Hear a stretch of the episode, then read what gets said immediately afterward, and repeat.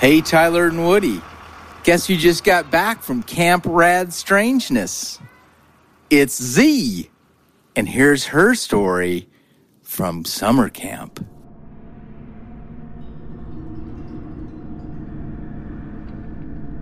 Okay, so um, I was in a cabin with two other people, and one of the people this morning woke up actually and told me this story. And she said that last night she checked her clock and it was about 3:30. She heard this strange giggling noise and it was really high pitched. and she couldn't figure out where it was coming from. And so, as you do when you're a counselor, you're like, okay, let me go check this out. I don't know what it is. So she is getting ready to get up, and all of a sudden, the giggling is right by her head. And she's like, okay, not moving now. Definitely not gonna, not, not gonna do anything about this.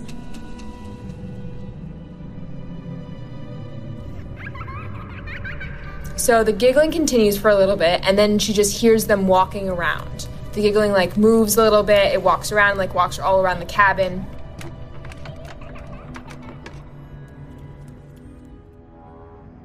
And then she hears the person or whatever it was move to the bed that was by her feet.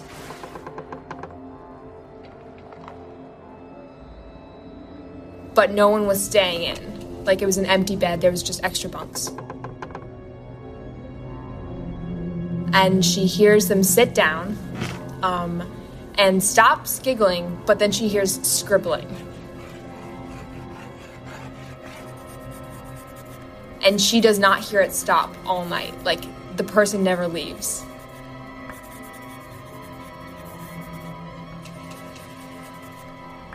And she also has sleep paralysis, and she was convinced it was maybe her sleep paralysis demon, and she was really scared.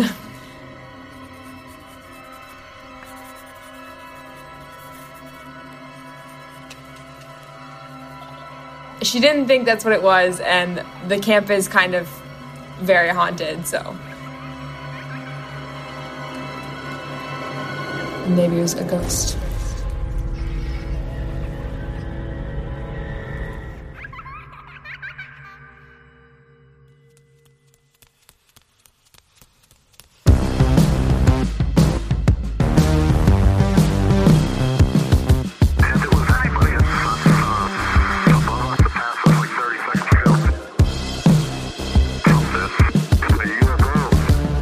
Howdy, campers, and welcome back to your favorite podcast, That Would Be Rad. We're a podcast that majors in 80s and 90s nostalgia, comic culture, all things paranormal, and we minor in retro video games, tabletop RPGs like our favorite Dungeons and Dragons, pre internet mysteries, and raising our kids to be half as cool as we were back in the 80s. We are your camp counselors, Woody Brown and Tyler Benz. What's up, brother? Well, you know, I'm a little um, you know, it's unfortunate that we have to hang up our counselor hats, mm-hmm. but boy, has it been a great season. It's been a great summer, man. I mean, it did go by quickly in some aspects, mm-hmm. and then in other aspects, like as parents with kids that go to school, we're just like, boy, Lasted it's time forever. for them. It's time for them to be back in the classroom. Yeah. Yeah, 100%. First, I think before we go any further, do we have to thank Clay oh, and his yeah. daughter Z for sending that incredibly spooky mm-hmm. and perfect story for our Camp Rad Strangeness oh, finale. Yeah. yeah. Way Still to says strangeness weird. Did you? I didn't even catch that. I don't know. Uh, yeah, really rounded it off for us. I have to say, I've never heard of like like the scribbling mm aspect. Mm-hmm. I don't think I've ever I've ever like heard of that before. Yeah, like you mean in in terms of like any kind of like haunting stories and stuff like that. Yeah, I mean like you know obviously there's like automatic writing and that that kind of deal, but like I've, I don't think I've ever heard of like a um well I pictured this being like a kid like a child ghost, mm, you know, mm-hmm. running around and like drawing and like coloring, but like uh, or maybe it's like sort of like the stone tape theory, and it's just sort of like that replaying. It You know? does. It's just like on repeat, that energy. Which brings me to the next thing. So, one of our ideas when we were kind of uh, curating all the different things that we're going to talk about today in the in this finale to close up the season on summer camp and to to you know welcome in fall and all that. One of the things that we thought was like, man, let's look for like other haunted summer camps or like anything like that. And I think what we mm-hmm. found pretty quickly was there really isn't any reports or anything that you can kind of find about that stuff. Yeah, zero. And I think we kind of came to the conclusion that these places are businesses, right? And so they mm-hmm. don't really want to be like, well, you know, back in 1920, old old Timmy, yeah, uh, you know, died in that cabin. But hey, mm-hmm. we can't wait to see you back next year yeah, you know and so kind of like a uh, not to turn everything into like a uh, you know a conspiracy or cover up but mm-hmm. it makes sense that we wouldn't be able to find anything like that yeah, right. Deep, deep, just cover ups all across the country. oh, wait, real quick. Have we ma- have we talked? I know that we literally just had a conversation about, hey man, let's keep these episodes evergreen so that they're not like dated. But I gotta say, what about the new Dungeons and Dragons trailer? dude it looks to me it looks amazing i gotta say mm. wait well i want to get into that Have we talked about it on here? no uh-uh. Okay. I, I want to get into that, but I also want to like break down some of the details of the the thing. Um, mm. So let's just wait on the Dungeons. Yeah, yeah, yeah. So let's break down a little bit some of the details that stood out to me about Z's, you know, story and her experience there was, or I guess her fellow counselor friend's experience. It immediately kind of put me back to like any of the summer camps that I went to, and so I pictured myself in an older sort of like cabin. You know, Mm-hmm. the ones that we would go to, they would have these like really old metal bunks, actually, not Yep, not same. Mm-hmm. wooden bunks, and almost like military style bunk bed, um, barrack, you know, kind of thing, and Exactly. just like gross, musty mattresses and stuff. Dusty. Yeah, dust dude, dusty wooden floors that I just remember the planks being like really, really wide, you know, and like just really just worn out. And Mm-hmm. so, anyways, another thing that I remember a detail about the cabins that we would stay in is like, you know, the light switch was near the front of the cabin at the Mm-hmm. door. And so, in the middle of the night, if you heard a noise or something, mm, there's no lamp, there's no bedside lamp or anything. You're gonna have to, you know, click your flashlight on and see what the heck's going on. Mm-hmm. You do that a couple times, and you shine that light into like some big kid's eyes who's sleeping. They're gonna punch you right in the face. You know. Yeah. Yep. So I just kind of imagine that same sort of environment, middle of the night. I think she said it was like three thirty in the morning or something, which Mm-hmm. is interesting because didn't we haven't we on this show before said like the time of day Oh, yeah. early in the morning? You know. It's the devil's hour. Yeah, man, that old devil's out. rummaging Although around. I don't know if Okay. I don't I don't know how much I believe. I mean, well, I'm I'm 50-50. I'm on the fence of like okay, I do believe that maybe there is something that's uh you know, something going on that like, you know, things happen, especially when it is 3:30 in the morning and like you wake up and you look at, you know, your your phone and you're like, "Oh boy." But then at the same time it's like are we just is it sort of that like pareidolia thing where you're trying to keep your kids asleep. well, clearly that, but like mm-hmm. you're just you're like, oh man, like it's three thirty. Something must be happen. You know, it mm-hmm. must have happened at three thirty. You know what I mean? I- yeah, I don't know, man. could go both ways. But that early that that early morning hour, man, the darkness, you know, the still of sort of the quiet in the woods kind of thing. Because it's like you go to bed in the woods and it's like all these insects are chirping and all this kind of stuff. But there is like mm-hmm. that point in the middle of the night where just things get quiet and you notice every oh, little yeah. sound, you know? Mm-hmm. Mm-hmm. Even if you're in like one of those rickety cabins. Yeah, and the idea of like her like sort of hearing somebody in a sound originating from this empty bed that's just like right there oh god it, it's just it's so scary man Well, and I wonder if because I don't I don't believe that she said that there was like anyone else heard it. yeah right we well she didn't she didn't uh, mention on the thing. Yeah, yeah I, I just I wonder if you know if her friend were to ask like anybody else around, like if they would have happened to hear anything. As, Yeah. you know. Also, Man, super scary stuff, man. it kind of reminds me a little bit of the Lady in White Mm-hmm. Kind of vibe in the in the uh, like school coat closet, and then it also kind of takes me to Guillermo del Toro's The Orphanage. Oh yeah, man. Whew. Yeah, pretty pretty creepy. I love the I love the writing. I feel like that's got to be I don't know, maybe maybe there is like a movie or something that we're like looking over, but like that's that's a cool little Yeah, like the scribbling. yeah, that's a cool idea.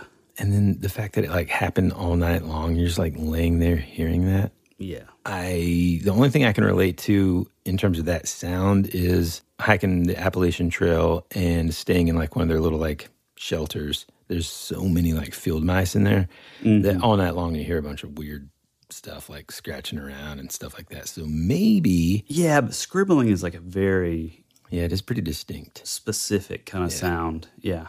Also, were they making a hostage letter? A hostage letter? I mean, I don't know. Just uh, I'm, Well, I mean, or maybe they're just like writing a letter home. You know, I mean, that's my, one of oh, my one of my nephews went to summer camp this year. Now, let me tell you something real quick. When I was like, "Oh man, tell me about like the cabins or like the they, are they the old school like whatever?" He's like, "No man, they're all air conditioned and they look like a house." I'm like, "What? Boy, That's that's not some camp. What kind of pansy stuff are you going to, man? What they what you what they do over there? You know, yeah, you that's guys ride around in motorboats and stuff. I mean, yeah. water skiing. That's you each get your own Segway. Yeah, if you're not building your own canoe, Yeah. that ain't camp. But one of the things that still is uh, part of the camp experience is, you know, you can't, the kids can't call home.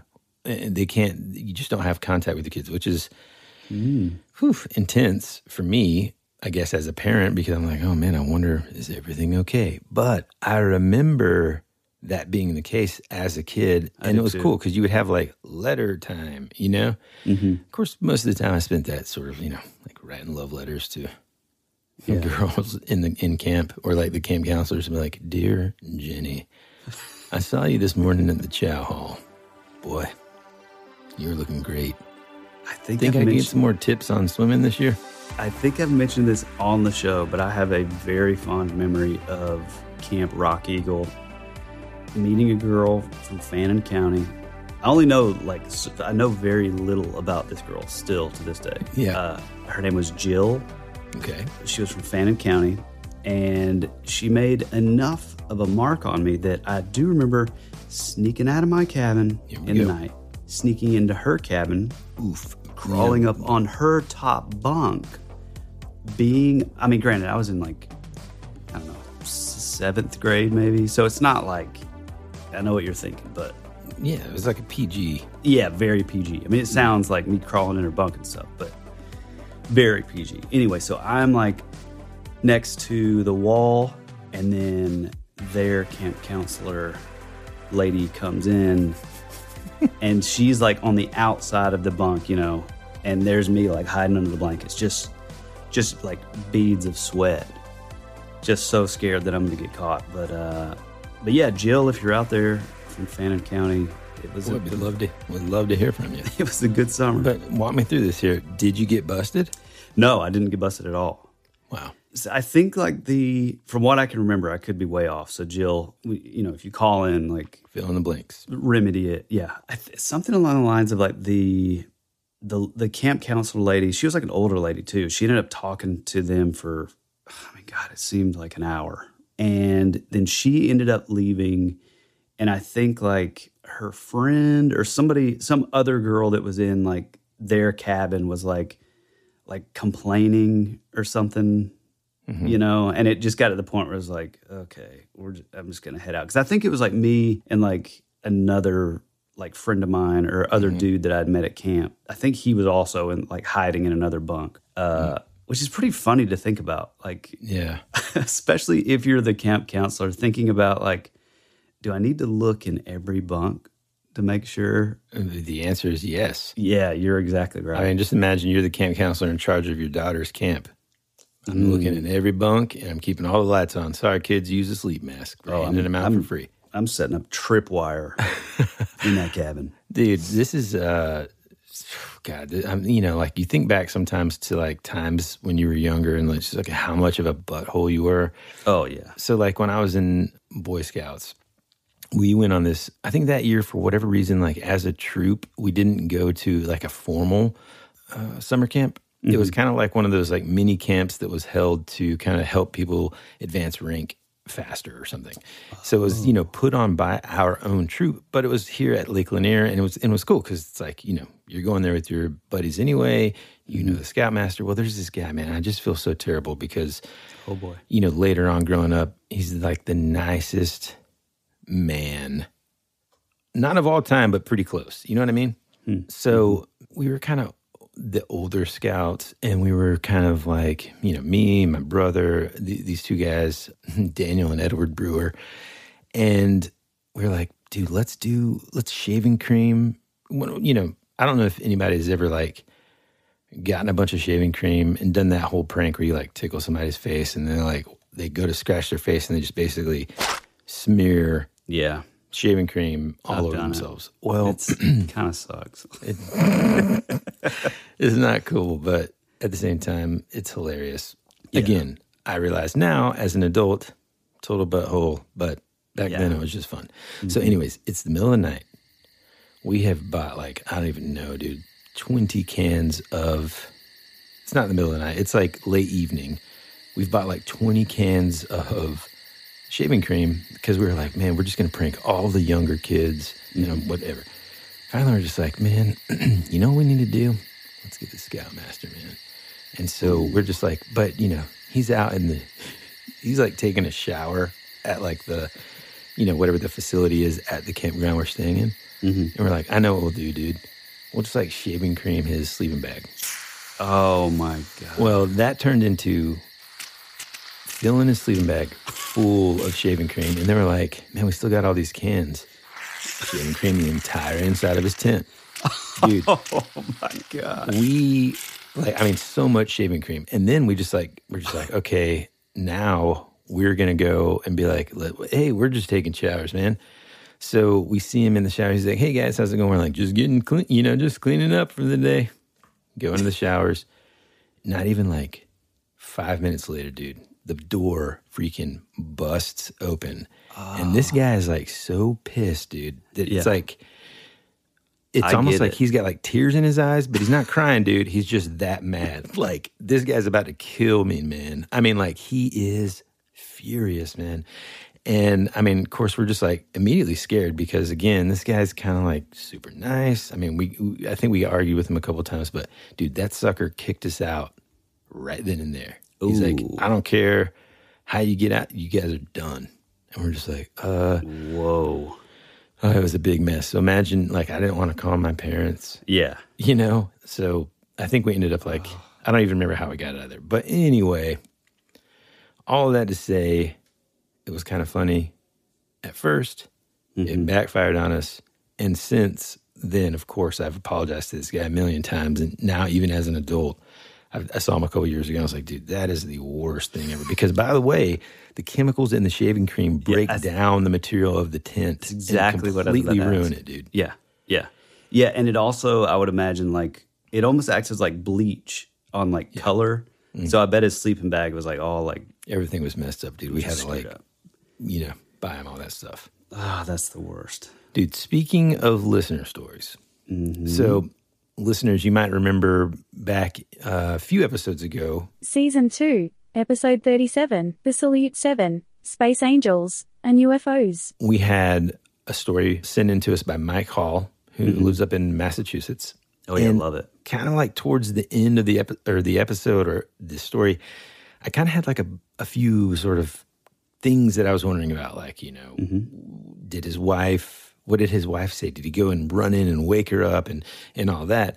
Oh yeah, we. I think we both had questions. I think I was asking like if if he if he saw them like merge and like do like the typical thing where like it'll you know what I'm talking about? Yeah, yeah. You had some questions about no, no, no. You had some questions about the uh, like the different objects that he saw and and and those details. Well, the good news is, man, he actually sent us a follow up email, and uh, and here's what it says.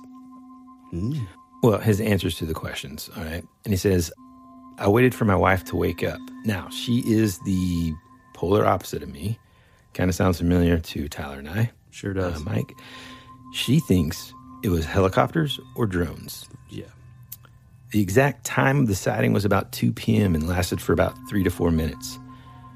To touch on Tyler's question, I never saw them merge, but I had a feeling the triangle object may have been controlling the shape shifting object. Kind of like just a hunch. Mm-hmm.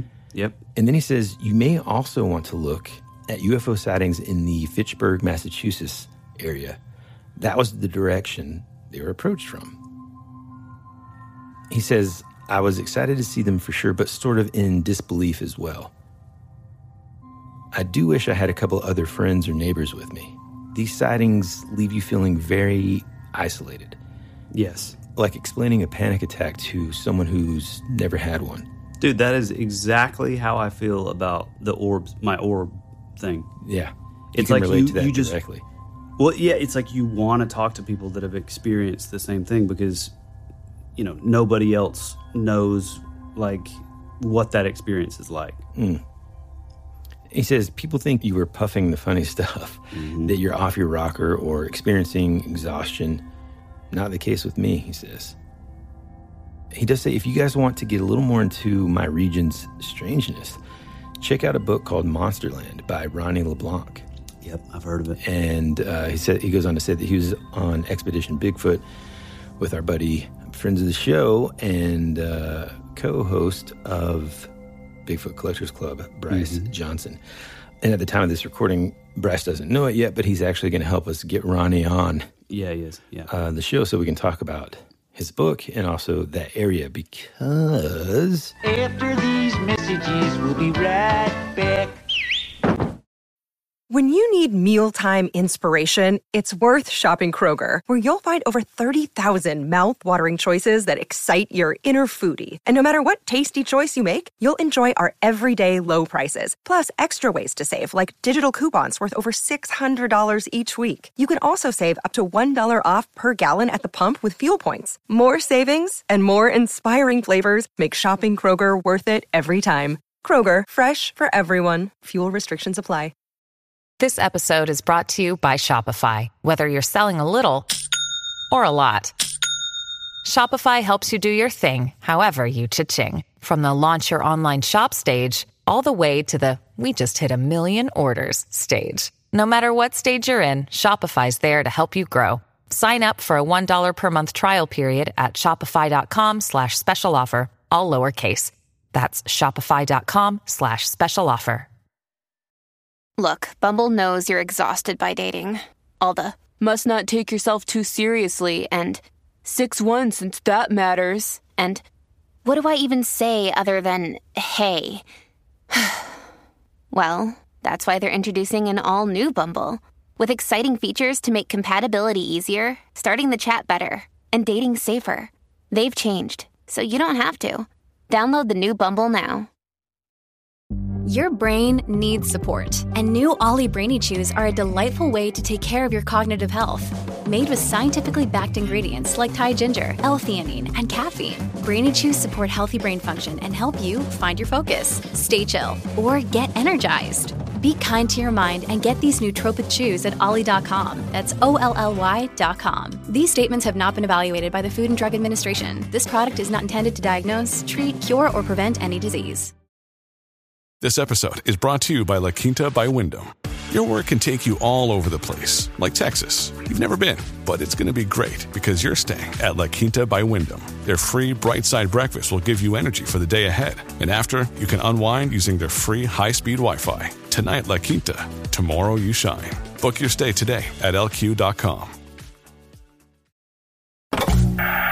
America's future can be determined by our dreams and our visions.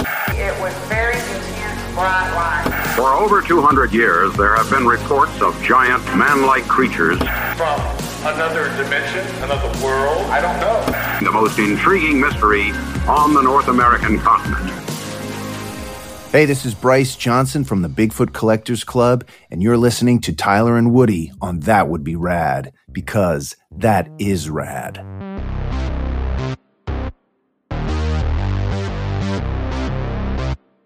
Here's what I found out about Fitchburg, Massachusetts, and frankly, New England in general, man. It's kind of wild. All right. So, this area has been kind of nicknamed Monsterland. And that's because a chunk of the Leominster State Forest, which is basically really close, essentially, there's Fitchburg, Massachusetts, and then Mhm. there's Leominster. And sort of not really in between them because it doesn't cut across those areas. It doesn't like split them apart, but essentially both cities are kind of surrounded by, on the lower southern area, this Leominster State Forest. Hmm. And kind of most recently has earned this nickname Monsterland because of the high concentration of eerie incidents reported there. Everything from brushes with Bigfoot to orbs and, of course, UFOs. Back in the late 1960s, uh, according to LeBlanc, the region was hit with a huge UFO wave, or flat. And all throughout central Massachusetts, people were seeing UFOs over ponds and lakes. And there was a lady in Fitchburg saying that there are UFOs coming out of the reservoir. He says Monsterland is a real place in Leominster. My books are based on real experiences from local residents, including myself. Wow. Yeah, I, I've I've heard of LeBlanc's book, uh, Monsterland, but I, I didn't know that it was like a like a generalized like area. I thought it was just sort of a like the U.S. in general. I didn't know that it was like a specific place. Basically, what LeBlanc says is that he started to notice that there was a lot of activities and stories in and around this Leominster State Forest, which connects to Monsterland through the power lines. Power lines, he says. he says, and this is like is about as well. It's just how I figured it would. They would say it up there. He says a lot of the locals that grew up here used to call it Monsterland. I can't do. I can't do a Boston accent. That was yeah. Monster, Monsterland, Monster. lobster, Monster, Monsterland. We It goes back to the lost 50 so many listeners. Yeah, it goes back to the 50s, and there was a gentleman that supposedly disappeared after seeing a strange creature by Old Mill Road. Oh, okay. Yeah. Now that's got my attention. And what's interesting is like, um, what's this dude's name again? What LeBlanc? Um, Matt LeBlanc from Friends. Good I. I was about to say it. Ronnie. I know you were. I was about to say it and then just let you just say Matt LeBlanc for the next 30 minutes. Oh man, oh, that's hilarious. So his book, uh, Monsterland: Encounter with UFOs, Bigfoot, and Orange Orbs. He also has a sequel called Monsterland: Encounters with Shamans, Sasquatch, Synchronicity, and High Strangeness. I mean, Dude, this we sounds gotta- awesome. I know we got to get these two books and Yeah. look forward to having um, Matt LeBlanc on the show. How you doing? Big fans. Apparently, he's also making a movie called Silver Creek that is a Bigfoot horror movie and a mm. Monsterland documentary series filmed around central Massachusetts. Man, that sounds cool. When asked, hey, what is Bigfoot? He says, I would say Bigfoot is something that's more interdimensional, Yeah. almost spiritual, kind of a realm that has the ability to manifest itself. Mm-hmm. He says, I started off chasing an ape, a flesh and blood animal, and now I'm thinking it's something else.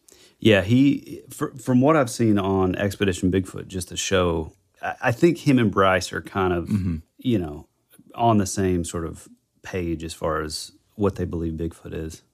Yeah. And, you know, we'll dig further into his story again when we have him on the show because we will. I'm putting Mhm. that out into the uh, into the ether. Mhm. And uh, look forward to talking to him about that in uh, in greater depth. But dude, something that I didn't really realize is like that area, man, is actually well, just New England in general. Mm-hmm.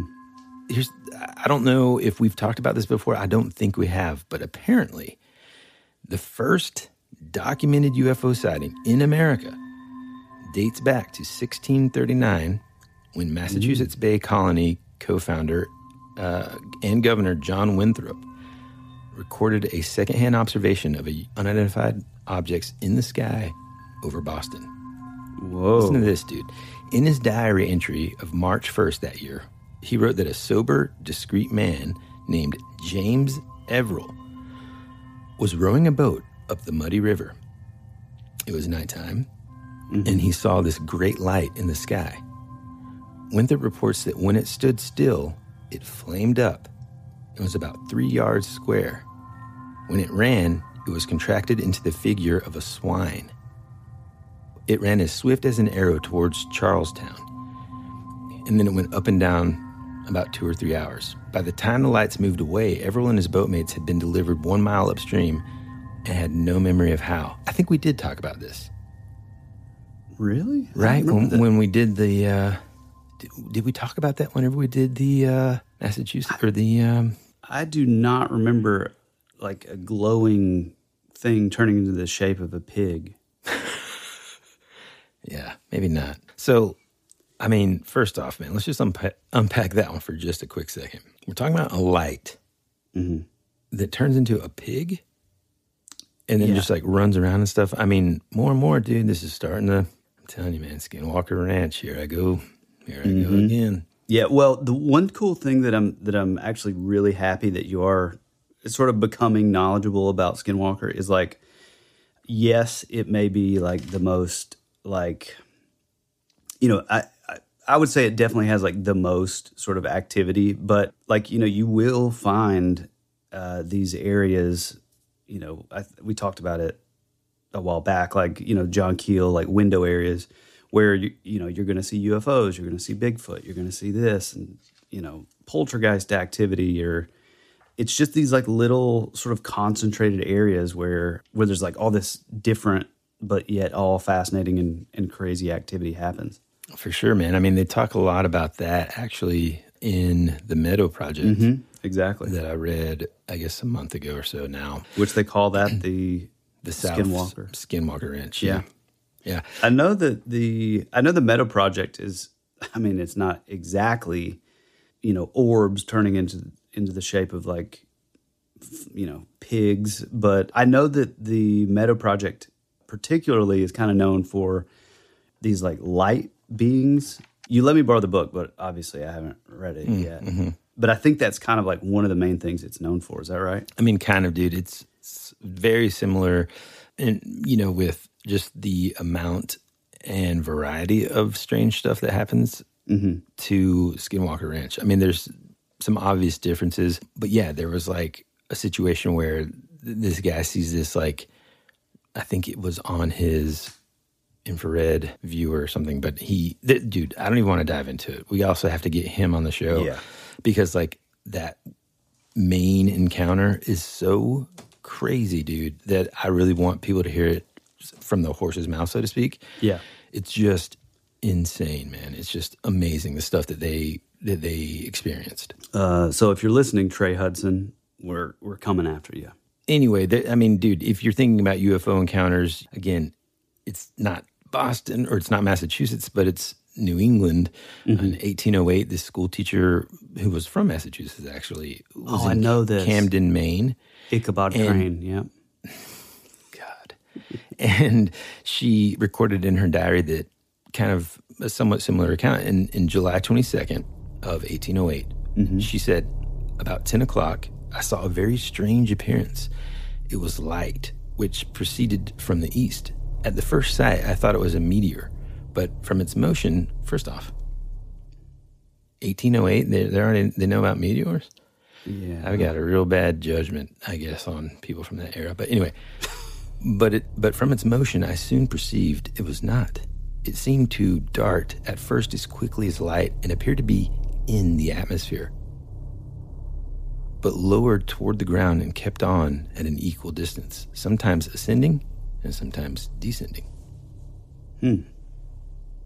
What what year was this? 1808. Yeah, that doesn't quite.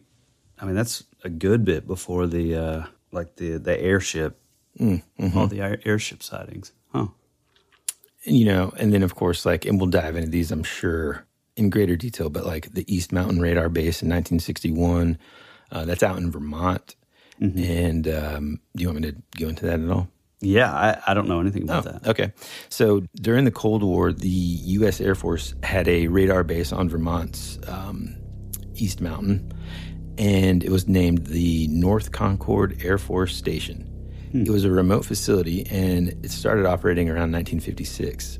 At the height of its operations, about 175 men worked at the station. They lived in a little kind of village, pretty close, or like, I guess, um, like a hut village around the Air Force Base. It had its own store, bowling alley, and even theater.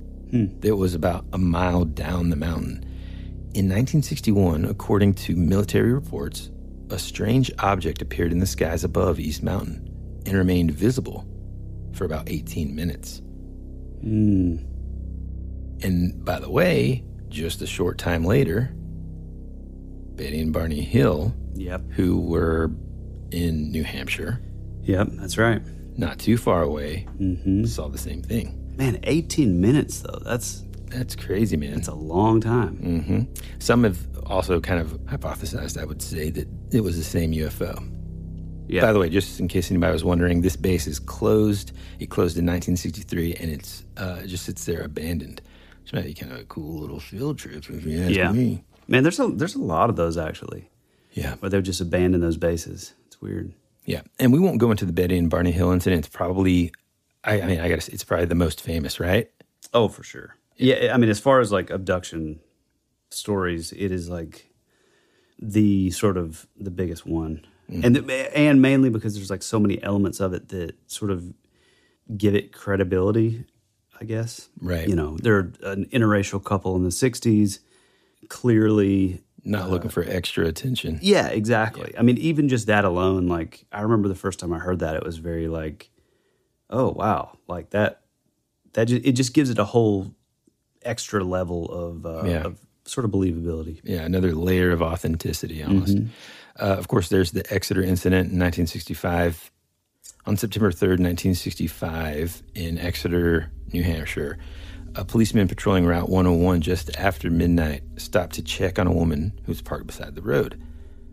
The breathless woman claimed that a flying object with red flashing lights had been chasing her. Mm. A few hours later, an 18 year old man arrived at the Exeter police station and claimed that while hitchhiking along Route 150, he or Route 150, he'd seen a line of five bright lights over a house about 100 feet from where he stood. He said the lights moved out over a large field and disappeared and then reappeared behind the tree lines several times. Hmm. After driving the site with the young man, the same policeman witnessed the lights, as did another officer who arrived a short time later. Over the weeks that followed, authorities received about 60 or so reports of UFO sightings near Exeter. Now, debunkers, of course, have claimed that the described light patterns would match those on Air Force KC 97 refueling planes. Come on. Yeah. But again, I'm so tired of debunkers. It's just like, oh, okay, so you're telling me there, there's a literal refuel, a giant refueling plane, 100 feet hovering above a house, Mm-hmm. going up and down through the through the thing. Well, you know, look, I when it when it comes to like debunkers and stuff, I, I get it. You know what I mm-hmm. mean? Well, the, the the the the thing that has always, or at least now, because of this podcast, because of reading about all these things, because of you know knowing all this stuff, we say it constantly. Maybe just ad nauseum here, but that would make sense if that was, you know, just the one time or Right. whatever. Right. But when you go back, because like a lot of times people will say, well, it's just, you know, government experiments.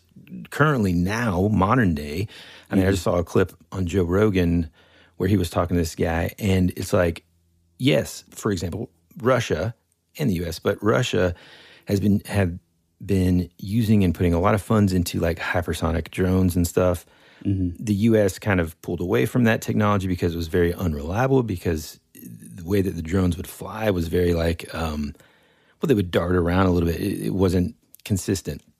But that's part of the reason why Russia liked them because they could maybe evade radar detection or at least uh, anti-aircraft sort of defenses and stuff anyhow. Well, and so some people will say, hold on just a second. Some Yeah, people will say, well, I mean, maybe that's what people are seeing. Cool. Maybe so. You know, Mm-hmm. nowadays, you, you're probably right. Maybe it's spy drones and there's a bunch of technology that we don't understand. Let's go back to, let's go back to 1808. Mm-hmm. Yeah. Who, who's, you know, Yeah, who- pre year of the the airships. Right. Fly. I mean, 16, uh, what was the first one I talked about? like 1639. Yeah. How many drones and sub or uh, hypersonic drones have they got flying Right. around in 1639? Well, but but uh, well, I will give a, not credibility. That's the wrong word, but I will give maybe credit to like the quote unquote debunker, like because I guarantee that story of like, oh, that was just he just saw like a refueling plane. I I would I would guarantee in the '60s that that was a statement given by the the local military, Mm, hmm which i it, it's always just total total bull.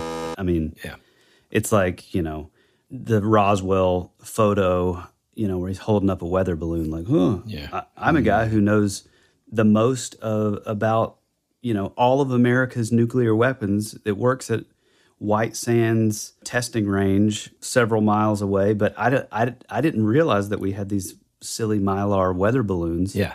You know, so I, I'm sure that that was a, a government slash military sort of explanation. hmm And I mean, I think like like a lot of it, it's a little bit of everything, right? Mm-hmm. I mean, there's more, Ma- Massachusetts essentially and New England are just hotspots, man. You got Harold Trudel in 1967 in Rhode Island. You've got the Allagash abductions in 1976. Yep. Um, you've got Newtown Lights, which is 1987 in Newtown, Connecticut. You know that one? I think it, it, it, isn't that one kind of like the Phoenix Lights? Like a lot of people witnessed them, or no? Yeah, yeah. So on May 26, 1987, commercial airline pilot Randy Edding took a nighttime walk near his home in uh, Newtown, Connecticut. Wouldn't it be something if someone's like, "Hey, bro, it's Newton." um, he he often studied the skies when he walked. You know, he, he he's a pilot, right? Like he looks up into the sky. That's like his workplace. You know what I'm saying? Yeah.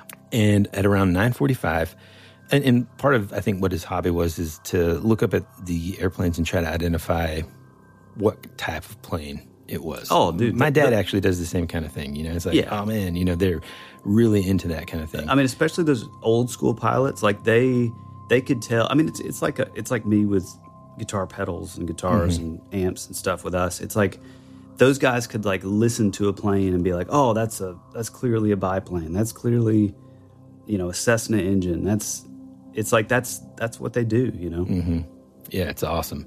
So it was around 9:45 p.m.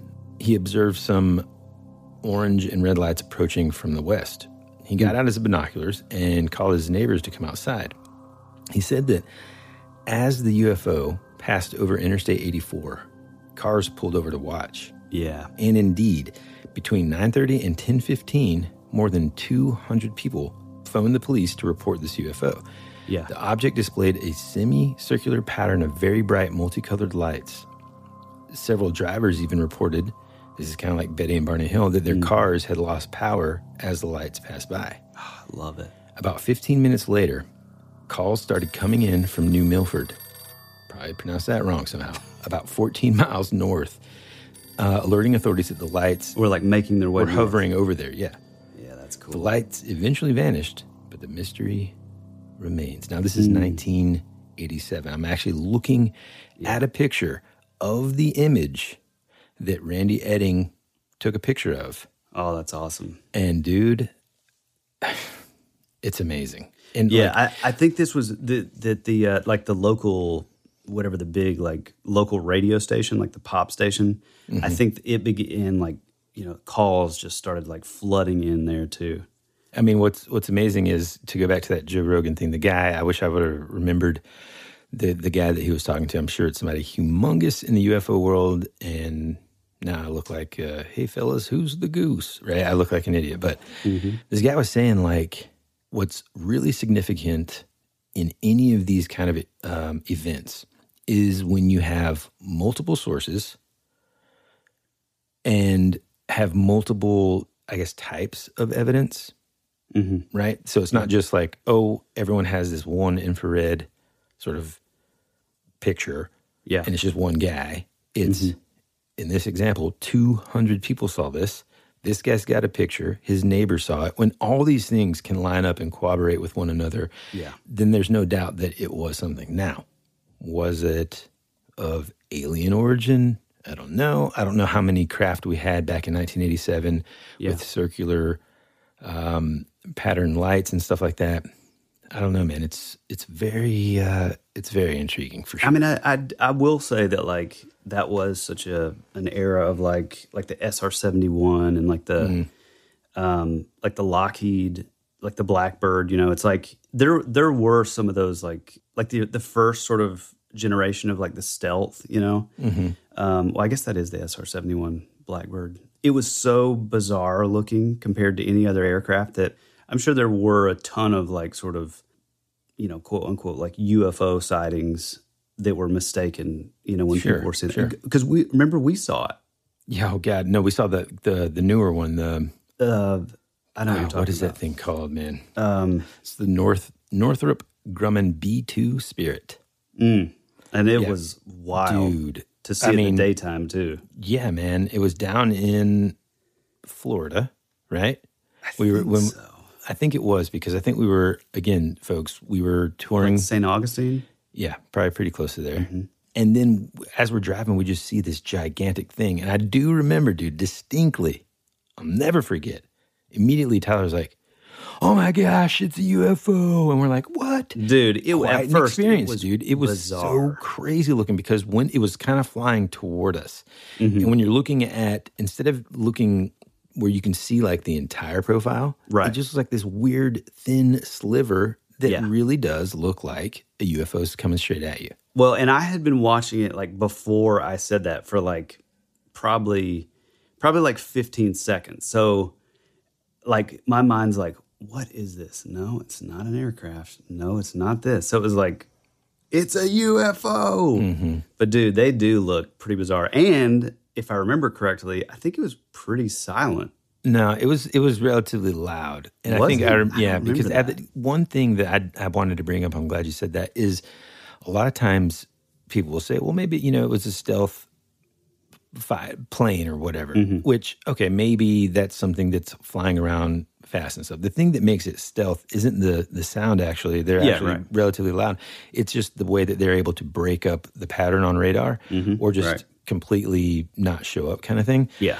Um, it's basically how when back in the old days how uh which I, i'm sure yeah i think it's in even in the first top gun it's like you could fly like below the radar so you wouldn't get picked up Yeah. this basically just makes it so they can fly regular but then it'll it'll sort of phase them out so the radar can't catch them Yeah, exactly. And also, like, it has something to do with the way that the heat signature they, Mm-hmm. they've engineered the the jet stream to be, you know, hard to detect. And I, you know, it gets really, really. that's weird that you remember it being loud because i could have swore i remembered it being pretty silent well, I rem- I don't remember it being like silent. I don't remember it being like extremely loud, but I do remember like it made a banking maneuver.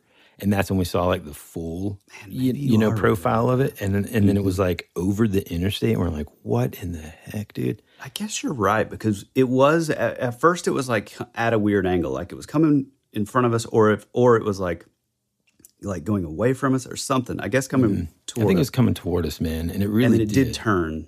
Yeah, because you got to see it kind of from the side. because that was the moment that we were like, okay, no, it's not a UFO. Because like you're right, man. Like you, the way that it was coming at us, it's like, dude, we're It was weird. looking at a UFO here, man. yeah, You know? yeah, super cool. Florida's chock full of them too, man. Yeah.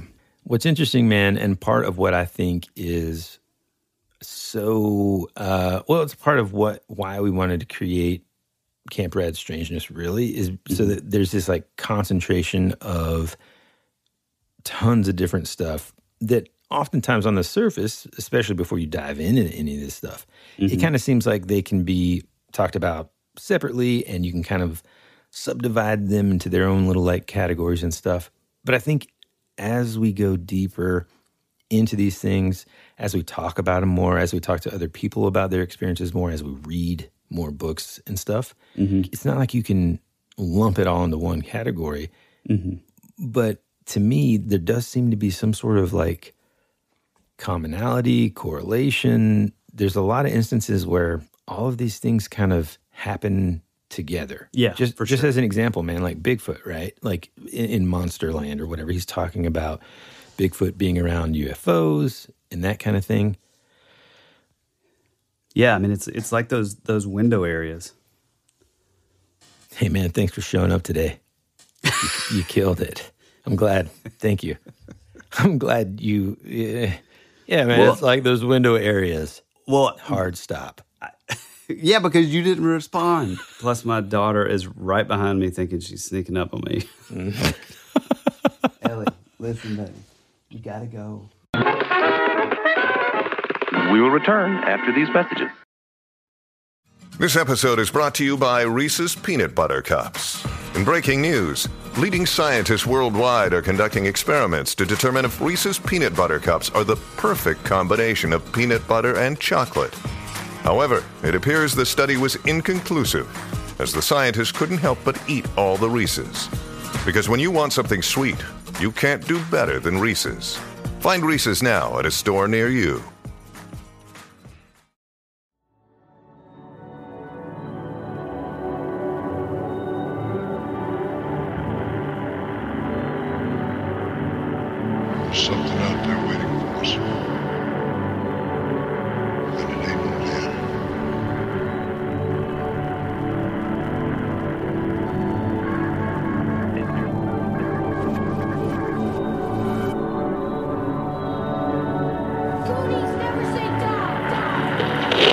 This is Woody. And this is Tyler. And you're listening to That Would Be Rad. And now back to our show.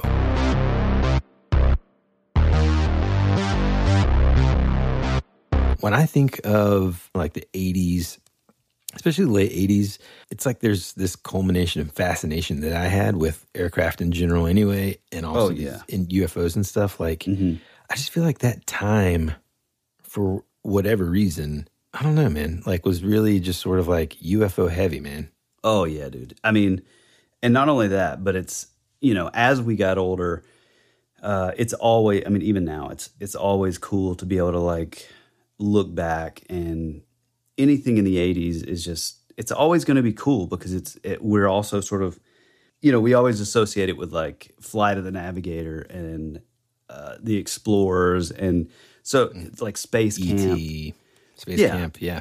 Um, so there's like there's just such a cool kind of vibe, which is a perfect segue into something that I have today. Okay, so what I'm going to talk about a little bit here is it's something that has been it's kind of been in U, only in UFO circles and sort of I guess unofficially tied to UFO lore or like ET lore since the early 80s or well technically I guess uh, even late 70s and that is this idea that Steven Spielberg was told by Reagan truth President, about President Ronald Reagan for our President- international listeners who might not know. Yep, President Ronald Reagan, who was once an actor, and then you know, beloved president who we all love. the The urban legend is that Spielberg uh, was asked to premiere the movie E.T. at the White House, and it was a very private sort of setting. There were only several people there. You know, supposedly in that exchange, I I guess after it was the movie was over, you know, everybody loved it.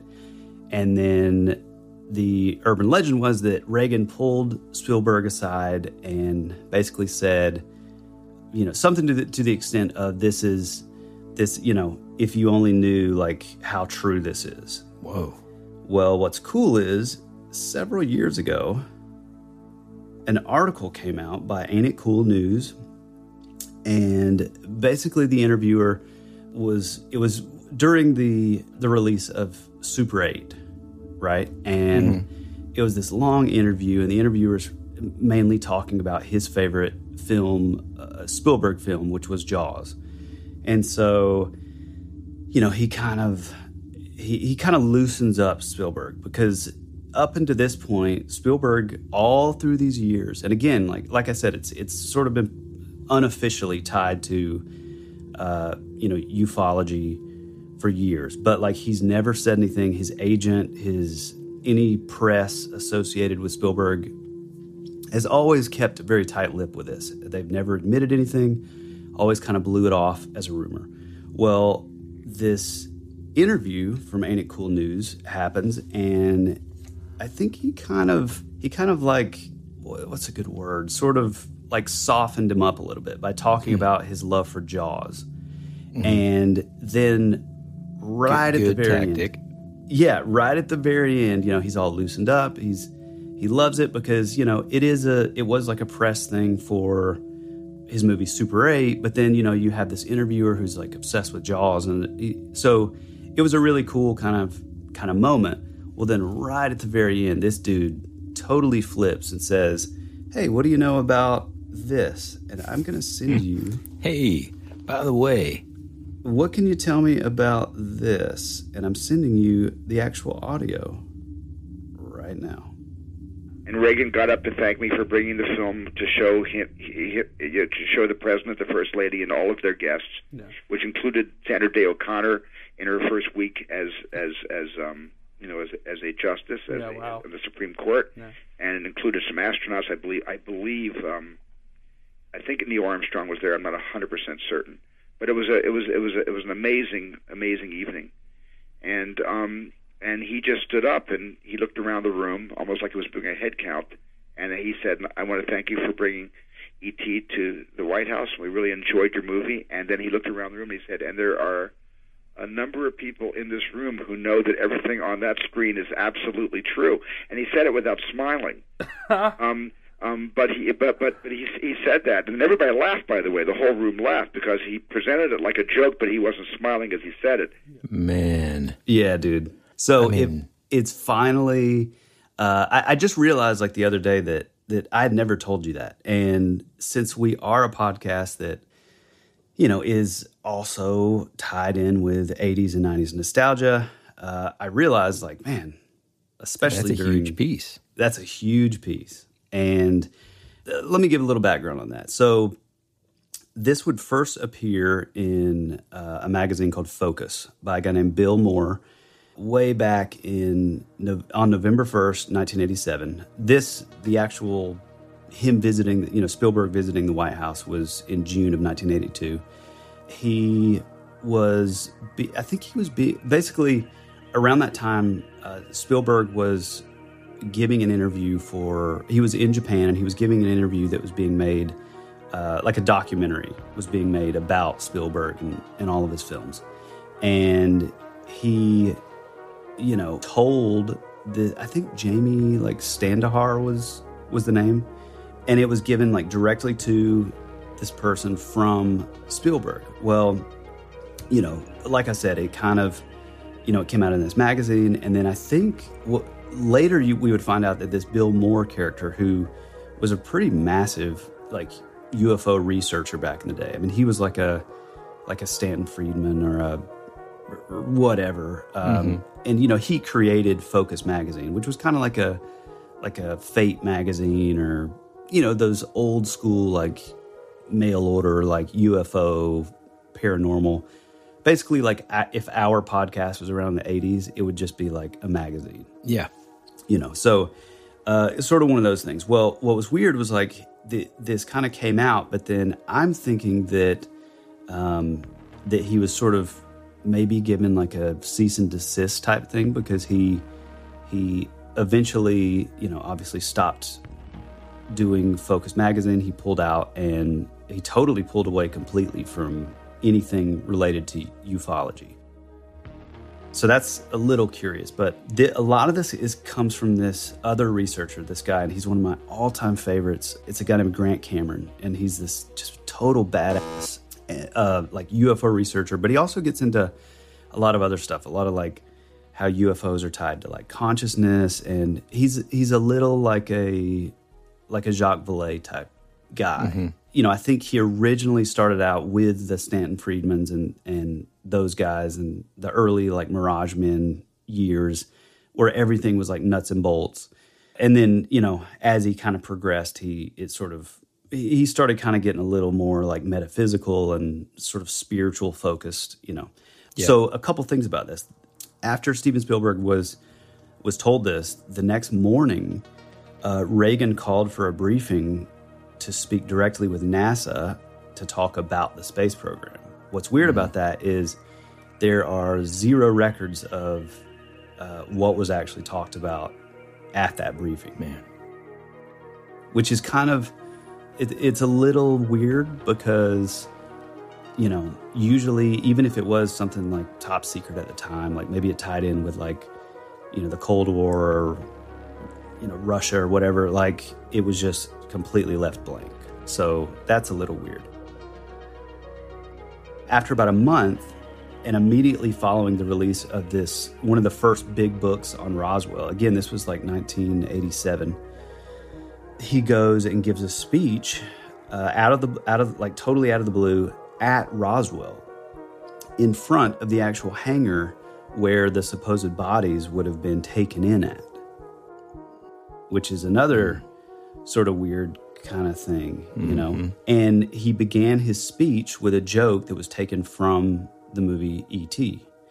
You know, it's kind of weird. Yeah. But anyway, th- I guess the question is, and Grant Cameron's like one of his big questions is, you know, why did why did it take 20 years for Spielberg to you know to finally like come out and and publicly talk about this you know when super 8 came out which would have been like i don't know i don't have the year like 10 years ago 8 years ago Yeah. So one thing one thing that's really cool about Spielberg is he's been like super close friends with all of the presidents, even going back to Carter. Uh, what was weird about it though is like it was never sort of public. Like it was always kind of kept a secret that he was even friends with Carter. And so I, I guess the idea is is that like he he's never spoken about any anything that was ever said. Um, but in this this ain't it cool news interview, he actually goes on to say that like he's I guess earlier, you know, in when he's talking about the Super 8 movie, he talks about, you know, in my 20s and 30s, I was a massive, you know, fan of ufology and which I think is really is- this is Spielberg. This is Spielberg, yeah, which is really cool. Yeah, and we not would- too surprising, right? I mean, he did Right. uh, Close Encounters, ET, Right, exactly. Super Eight. I feel like more. I think I feel like there's been more stuff that it's, Um, that are aliens. Uh, batteries not included. Okay. Yeah, I feel I do feel like we're we're missing something too. But anyway, he has been like pretty close with like all of the presidents. So Grant Cameron's kind of deal, you know, the researcher, he's he's thinking like, well, that privilege has never like been abused, which means he's like never told anybody. I guess sort of it's a testament to like him sort of keeping his mouth shut. You know, if he if he has been told about like you know the U.S. and their association with UFOs or ETs or whatever, it's that like he continues to be close on on up until I think I, I don't know if Trump, but definitely like Obama. So you know, fairly fairly recently. But Grant Cameron is thinking that like, man, there's no telling how much this guy knows because if you know if the if the president before you know saw that like oh well he didn't like abuse this so he's he's not going to say anything and it's never going to come out Mhm. so then the next president would feel even more comfortable well i'll tell Right, right. you know which is pretty bad Yeah. one thing that was weird so grant cameron when he was doing a lot of this research and the reason why this was even brought up at all. Like this this researcher grant cameron's been kind of saying this for years and years. He's one of his big things is i can't remember what it's called but like his what i guess like his biggest book was about all about like presidents and their associations with like or connections with ufos and aliens and extraterrestrials which is really fascinating. I mean it goes back to mm-hmm. you know eisenhower. There's like that that great story but what's cool is he went to the jimmy carter library and i guess i guess basically like anytime anyone is with a president basically it's recorded so there's notes of it Yeah. so like even if i went into the oval office and just said hello to the president that would be recorded Right. And there would be files time stamped. yeah, exactly. Yeah. And and so he's one of those guys, like all the old school researchers, who does, you know, they do those like FISA requests and like Freedom of Information Act requests, where, you know, he he just sort of submits and says, okay, well, I want anything that's in the files about Steven Spielberg and Jimmy Carter. Well, he physically goes to the Carter Library and there's nothing at all. They check all the files, um, nothing at all. Well, then after he leaves, then he gets a thing in the mail that shows a, a photo of Jimmy Carter uh, standing in the White House with with Steven Spielberg, hmm. but their faces are redacted. Kind of a bizarre mm-hmm. sort of thing. You know what I mean? Carter, to note, was known for seeing over 400 films while in office, which is the most that any president has ever watched. Also, every movie they would watch would be in the notes. And he has said that Close Encounters was his all time favorite movie. Man. And I wonder. I mean, you know, President Carter had he did uh, a UFO experience, right? Yeah, he had a, a sighting in 1969, and so and here's something. Another little piece of trivia about President Carter.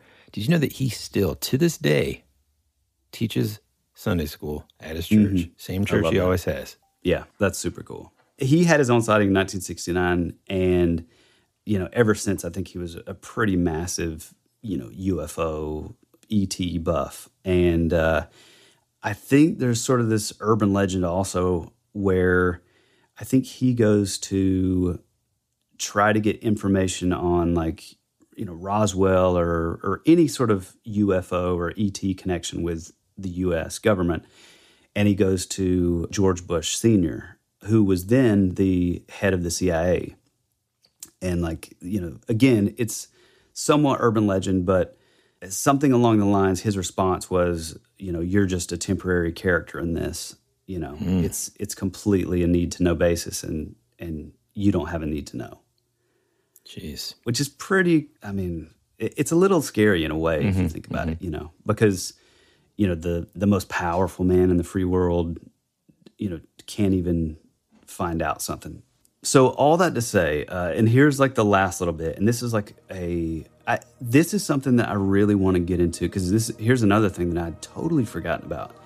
Um, there's this researcher and this documentarian filmmaker, this guy named Bob Emenegger, and apparently there's sort of a legend. I think he made a documentary about this in particular. Again, I'd totally forgotten about this until I was looking this up. And so this Emene- this Bob Emenegger guy was apparently contracted in 1971 to basically video, and he was contracted by the U.S. government, the U.S. military, at to do like a three-camera sort of documentary of a UFO landing and then meeting with the U.S. Air, U.S. government officials at Holloman Air Force Base.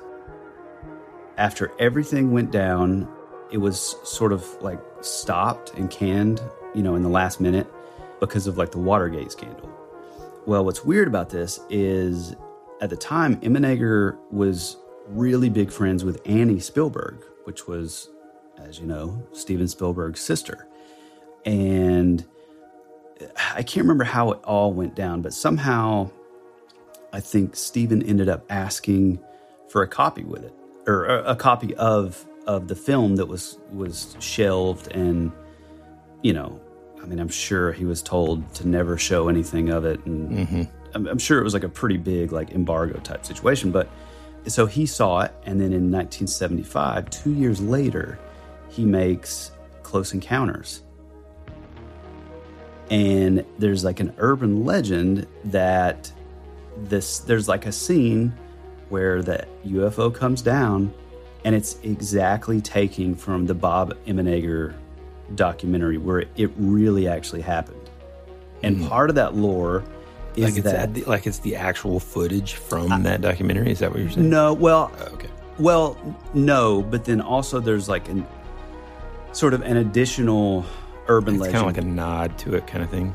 Well, apparently it's like the exact same thing. And part of the lore is that I guess they were at some sort of event, and Steven Spielberg's mother comes up to Bob Emenegger and said that that she saw his version and Steven's version, and she liked Spielberg's version better, and then laughed, hmm. which is kind of crazy. Mm-hmm. The another part that's kind of interesting about Close Encounters of the Third Kind is that he supposedly wrote the whole movie in less than two days. So it kind of gives this credibility of like, okay, did he write this whole thing? You know, was he inspired by this this like, you know, unseen Essentially, did it did it just write itself? kind You of know what I mean? or well there's also this other thought that like And I'm not talking about poltergeist scribbling on paper. I'm Right, talking right, about, right, right. You know, like Yeah. the- somebody presented him presented him some information. He's like, Mhm. dude, this would make an incredible movie. Yeah.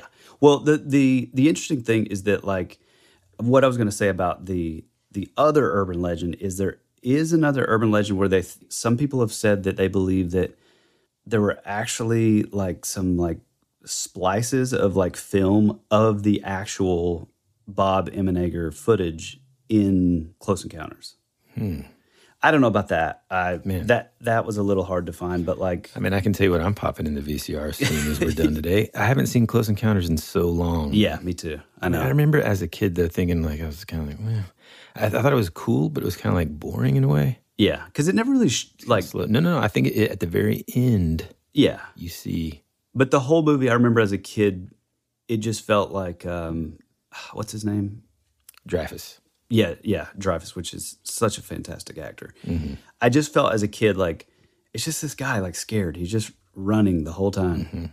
You know, and it kind of like plays into an earlier, or uh, I guess it's still now. I mean, gosh, we kind of talked about it when we talked about Mike's. Um, when he said that, uh, you know, it's kind of like explaining a panic attack to someone that's never had one. Mm-hmm. It's like in those movies, like Communion, you know, and Yeah. and um, Close Encounters. It's like the main character Mm-hmm. of the story is kind of just like having a mental breakdown almost, you know, because they Right. don't know are they going crazy, Yeah. or did they see something really?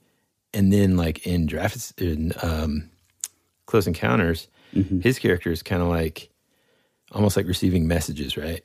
Um, I think so. Yeah, yeah. I need to Um, get back and watch that. There's also this an Australian interview way back in the day, right when Close Encounters. I don't know if it had come out yet. Uh, and again, this is from Grant Cameron. Uh, you guys need to go check him out. Again, he's he's awesome. He's such a great investigator, and he's like he kind of bridges and straddles that like old school, like hardcore, like boots on the ground investigator with with a little bit of like passport to Magonia sort of conceptuality, I guess. But he had found where there was this inter- interview in this Australian magazine or paper, either before or after Close Encounters came out. And apparently, Spielberg had made a comment saying that you know that you're doing something either really right or really wrong when when NASA sends you a letter, you know, chastising you, a 20 page letter chastising you on how you're doing it wrong. Mm. And, the, and then there's something along the lines of, I don't know if it was in that particular interview, but basically, he would go on. He also goes on to say that, like, I, I guess there was some sort of like connection with, you know, when he came out with Jaws, that was the summer that everybody was terrified and nobody wanted to go, wanted to go to the beach anymore Mm, or mhm. get in the water. And so I think I think that NASA thing was kind of like being, hey, like we don't want this same thing to happen with our sort of the public's perception of extraterrestrials. Yeah. you know. Um, so I don't know, man. A lot of it is like steeped in sort of that lore, which I love that stuff. But it's it's definitely its own circle of uh, you know, you got to go deep in that like old school guy, you know, ufology guy Mhm. stuff. There's a documentary called Mirage Men that used to be on I think it's still on Netflix. Have you seen that? Uh, I don't think so. It's really cool. It, it it goes into like a lot of those old school characters, but it also talks about how like a lot of the like you know the CIA, the NSA, the FBI, a lot of them were like feeding like misinformation, and they ha- they would hire these like disinformation agents to kind of muddy the waters, you know. So it's like they would they would let out certain things that were real, but then have you know maybe maybe ten percent of of a briefing or a or a you know a write up would be maybe ten percent of it was real and like oh we really saw aliens we really did this but then the other ninety percent was just totally fictitious and it was a way for them to see like oh well who's gonna like repeat this who's gonna who in this community is gonna like latch on to it. Who's going to come after it? yeah, shout from the rooftops, like, "Oh, well, this is what I heard from the government," kind of thing. Um, but it gets like almost like a um, mole hunt. Yeah, I mean that's what it is. Yeah, basically. But yeah, it's pretty cool. The synchronicity is crazy here. So the kids kind of had like their final sleepover for the summer uh, the other night with some of their cousins, and they watched Race to Witch Mountain, like the Ah, dude, remake haven't- with with The Rock. Oh, right, right, yeah. In the intro segment, there's a clip. Well, first off, they're showing all this cool footage in the beginning of like, you know, it's like UFO footage from different people's sightings and stuff. Like there's the, this- like there's sort of montage, like government. Yeah, yeah, yeah, yeah. Well, yeah, government stuff. So basically, there's this clip of Reagan, and uh, you know, it could just be a clever editing thing, Mhm. but it literally looks like from one of his speeches, and it looks like he says, uh, or like the clip that they use, he basically says, "And they're not of this world." And something like that. And he's like, and we know that they're not of this world. And then it like cuts to something else. And it's like, what? Well, I, I know that he he was kind of famous for a speech talking about because under his administration was like uh, they created like Star Wars, Mhm. um, you know, sort of the like defense program, and I think I, there, there's some famous speech where I think he's talking about. Um, Look, uh, here's what I found. Let's just listen to it real quick. Oh, okay. I couldn't help at one point in my discussions with privately with General Secretary Gorbachev, when you stop to think that we're all God's children, wherever we may live in the world, I couldn't help but say to him, just think how easy his task and mine might be in these meetings that we held. If suddenly there was a threat to this world from some other species, from another planet, outside in the universe. We'd forget all the little local differences that we have between our countries, and we would find out once and for all that we really are all human beings here on this earth together.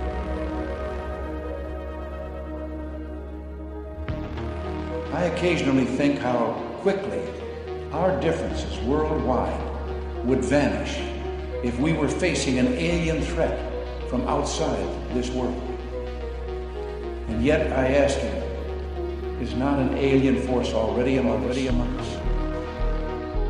us? The dude was such a boss, man. He was such a boss. I, I know he got a lot of a lot of blowback for that because I think like you know if you know Reagan, you, I mean, I I, tr- I I've always like tried to see the good in Reagan. I feel like um, I know a lot of the '80s, like the whole like Eat the Rich and you know the Reagan era was you know there's there's a lot of that sort of like anti-establishment you know like proto punk was coming out at that time and like Reagan was you know sort of the enemy. But I've always really liked it Reagan. Mm-hmm.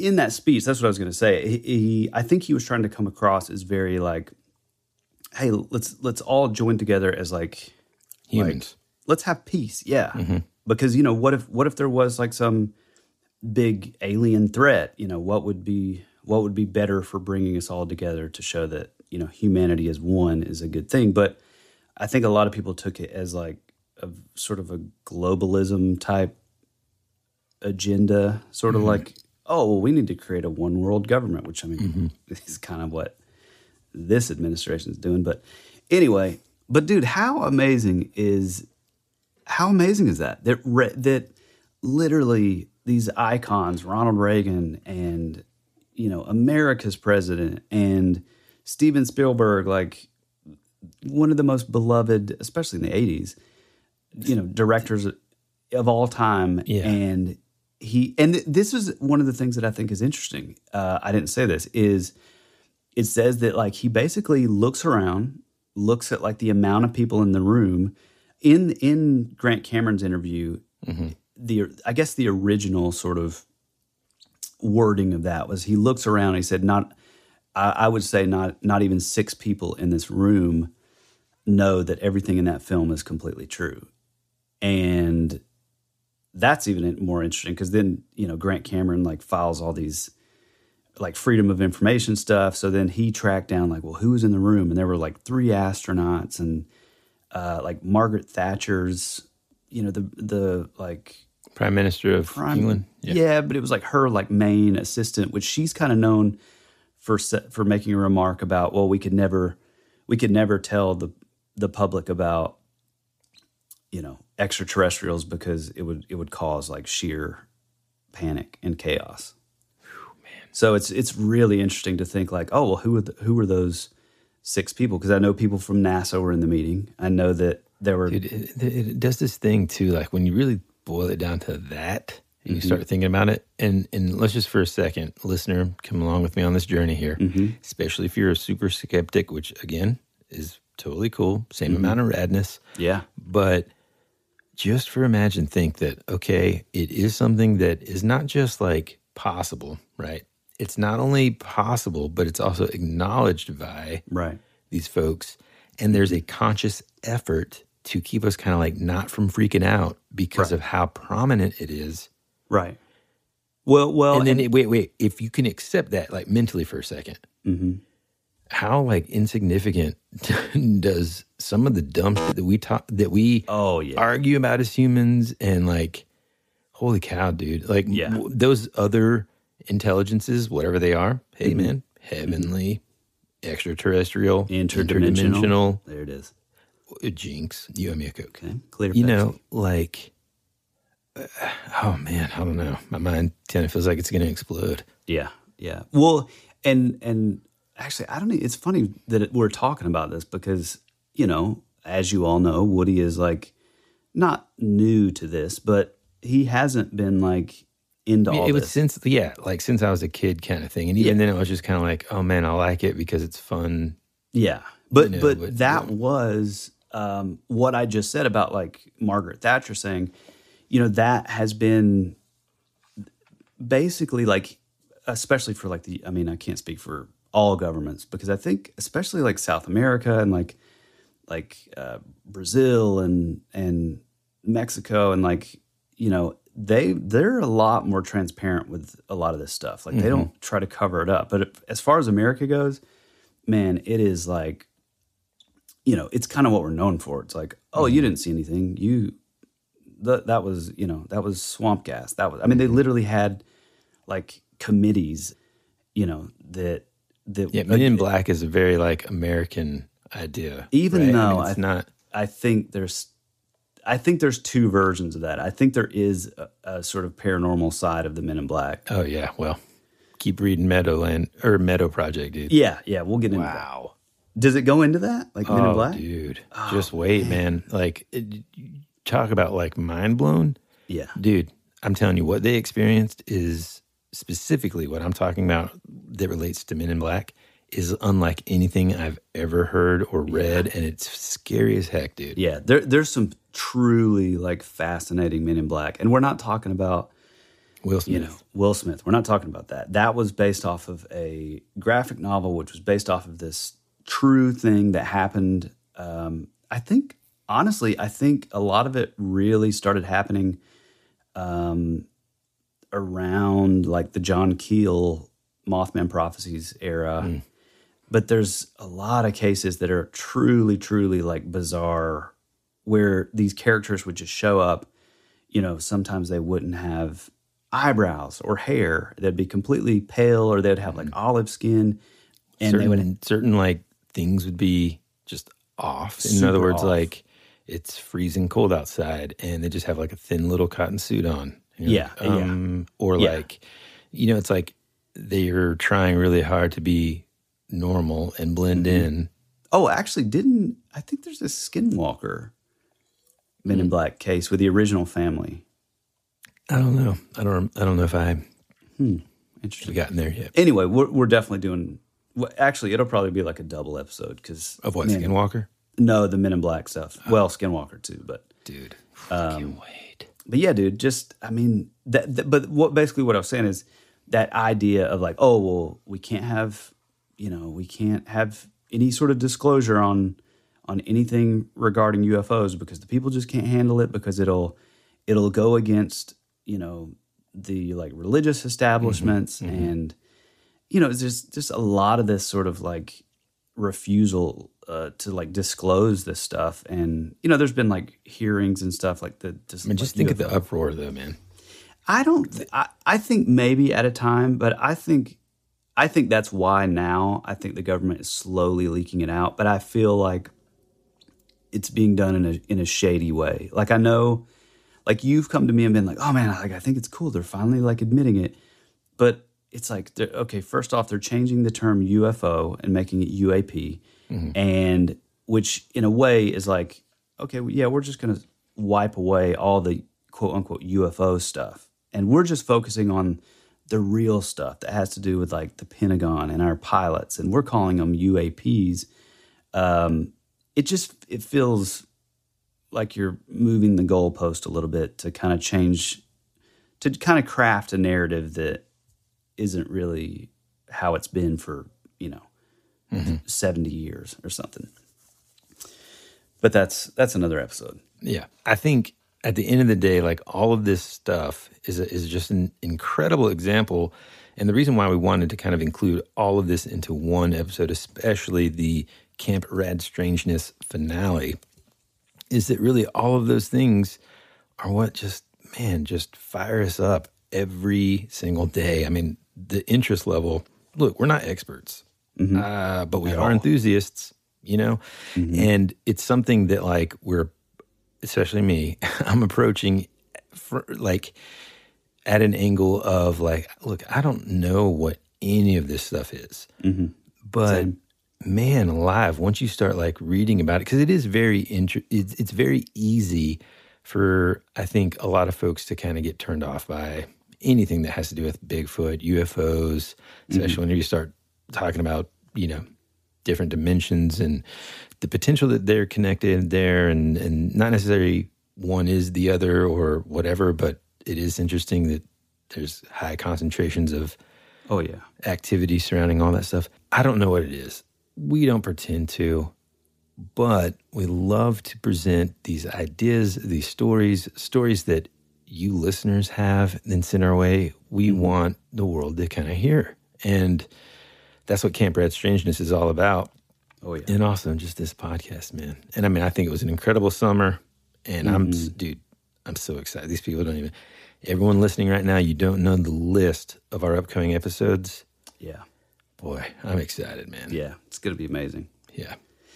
Well, I guess that about does it. If you want to communicate with us, uh, you can do that telepathically or uh, shoot us a message over on Instagram. That's where the majority of our, you know, that's that's where we are the majority of the time. Uh, feel free to shoot us a shout out in the comment threads or shoot us DMs if um, if you have your own urban legends in your areas or your own encounters or abductions or experiences with anything paranormal at all. If it's more of a long form thing, or you'd like to send a voice message for us to uh, use and throw in some cool sound design with, man, we would love that. You can do that at that would be radpod at gmail.com. We try to say it every time, uh, but this is especially for our new listeners. Get out there and tell a single friend about the show, especially if you have a friend, which we all have a friend who is into like you know that's into stuff that's maybe a little weird or or left of center Spooky or Yeah. nostalgia. I mean, you know, a lot Yeah. of different stuff. Yeah, I mean, we are Woody and I are those friends to other people, so we know you got them. Just just tell people about us, and also go give us five star reviews on Stitcher or Apple Podcast. Go buy us a coffee or buy a T-shirt, which uh, we still have our Camp Rad Strangeness 2022 shirts up for the moment. Those will not be up forever, so if you would like one, um, you should probably get on that. I'm going to go ahead and break in right here and say this. Mm-hmm. As you listen to this, this will be Monday, August 8th. I'm Mhm. saying this, God willing. Today is your last day to get any of the Camp Rad Strangeness, said it weird, Camp Rad Strange, Camp Rad Strangeness merchandise. Tomorrow, it will be gone.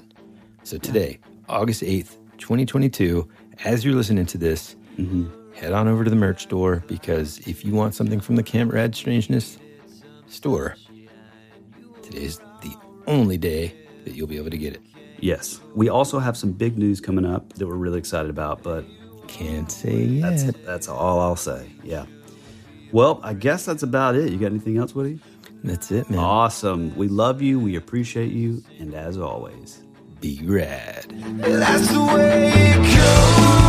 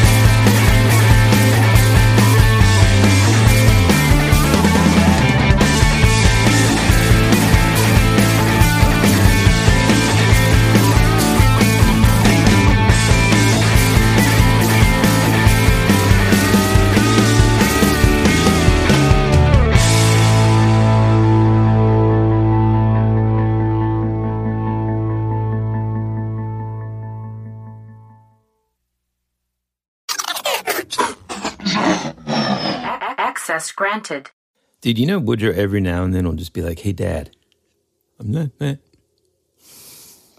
wrong, a swimmer." Dude, and it kills me every time. Oh, Wait, my are you it's serious? Oh, I'm dead serious, dude. Oh God, that's funny. Yeah, man, he's hilarious, dude. Like that clip has just boy, it has really endured because it's not like dude, it's not like a clip so that- obscure. It's yeah, number one, it's so obscure, but it's not like a clip that like I'll you know see or you'll make a reference to, and I'll just sort of like chuckle. Like it me takes me every time, dude. to full on laughing every time. Yeah, yeah, it's Um, so good. what was I saying before that? Oh, to get Johnny's like, because he's got like, as you know, the figure, not just the collection is impressive be- because it is, Mhm. but also just like the way it's displayed and like, you know, whatever. And I remember whenever we were over at his house, I asked him like, man, you know, like, what are your thoughts about like unboxing mm-hmm. figures and stuff? And he like, he essentially told me his answer, but I've kind of forgotten it. and I the reason I bring all of that up Yeah, is because of that freaking killer crow figure that I scored. Oh, yeah. Wizards. Yeah, it looks awesome. Oh man, And by the way, it was not the one that I was thinking of. Remember how you were like, "Man, there's this cool crow figure," and I was like, "Is it the cheesy one with the guitar?" well, I mean, this an- one does come with a guitar. No, uh, I know, I saw that, I saw that, but there was another one that I remember like years ago. It's like acoustic. No, It's like Brandon Lee before he's the crow and he's got like a slick back ponytail. no, I mean, it was like the face of the figure looked nothing like Brandon Lee. Dude, I uh, love it when that happens. though. Yeah, but God, it Have you ever was- noticed like the He-Man characters kind of all look like uh, James Brown? like in the face. I'm being. I mean, I do now. Do you know what I'm talking about, dude? I can't not see that. One hundred percent. Especially uh, He Man's like hair, even the way it sort of like like I'm bobs out. you, dude, that's what they use. They're like, I don't know, man, use that, and it's like a mold that somebody had. They're like, oh man, check out this kick-ass James Brown figure I've been working on. Hey, I really do want to do a James like an- Brown figure an episode. obscure. Hold on, Woody, baby, honey, you gotta go. What do you do with that? What? What do you do with that? Did you just burp? That's called a microphone. It's where I'm recording this podcast that I've talked to you about 15 times today. Sweetheart, I gotta work. Anyway, Um, that was a real. it's all good. Look, I, we we got to get rolling. Uh, no, no, no. Real quick, I, I do want to.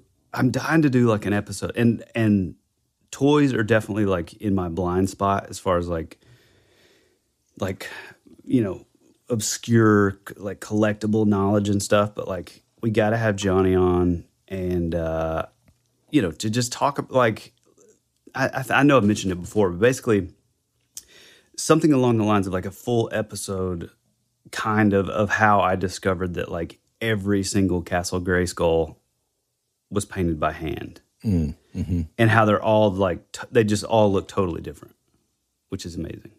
Yeah, no, dude, that's amazing. Hold on. What was that? Oh, I just had You get s- situated. You you made this like burp? Yeah, the Danny DeVito. Always sunny burp. Oh, I love that, dude. Uh, so gross.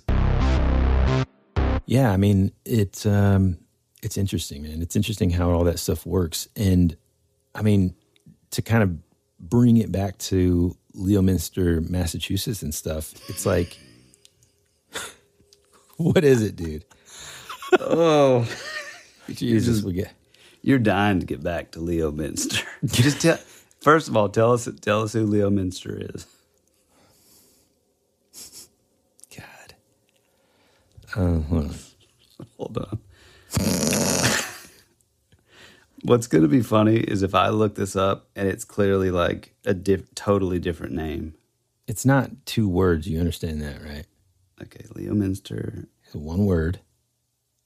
It's a city in Worcester County. Hmm. I just, I just think, I just, I just think it's funny that like, like if we keep everything exactly as it is, it's like we veer out a little, and then it's like Back to Leo Minster. No. Yeah, yeah, yeah. That reminds me. Let's get back into Leo Minster.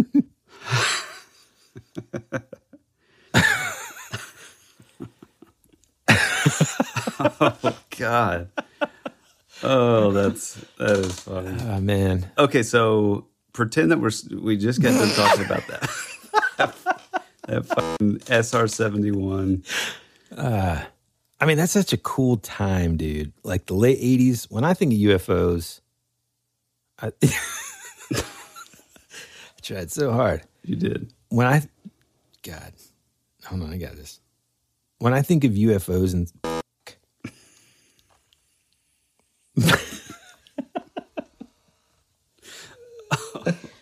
oh, melatonin.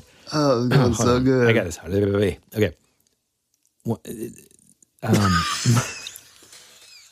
that was the best one yet. Oh God. Oh, that waveform really peaked. hmm Um, man, this is gonna. Oh, cool, man. Another episode is gonna take like twenty five hours to edit.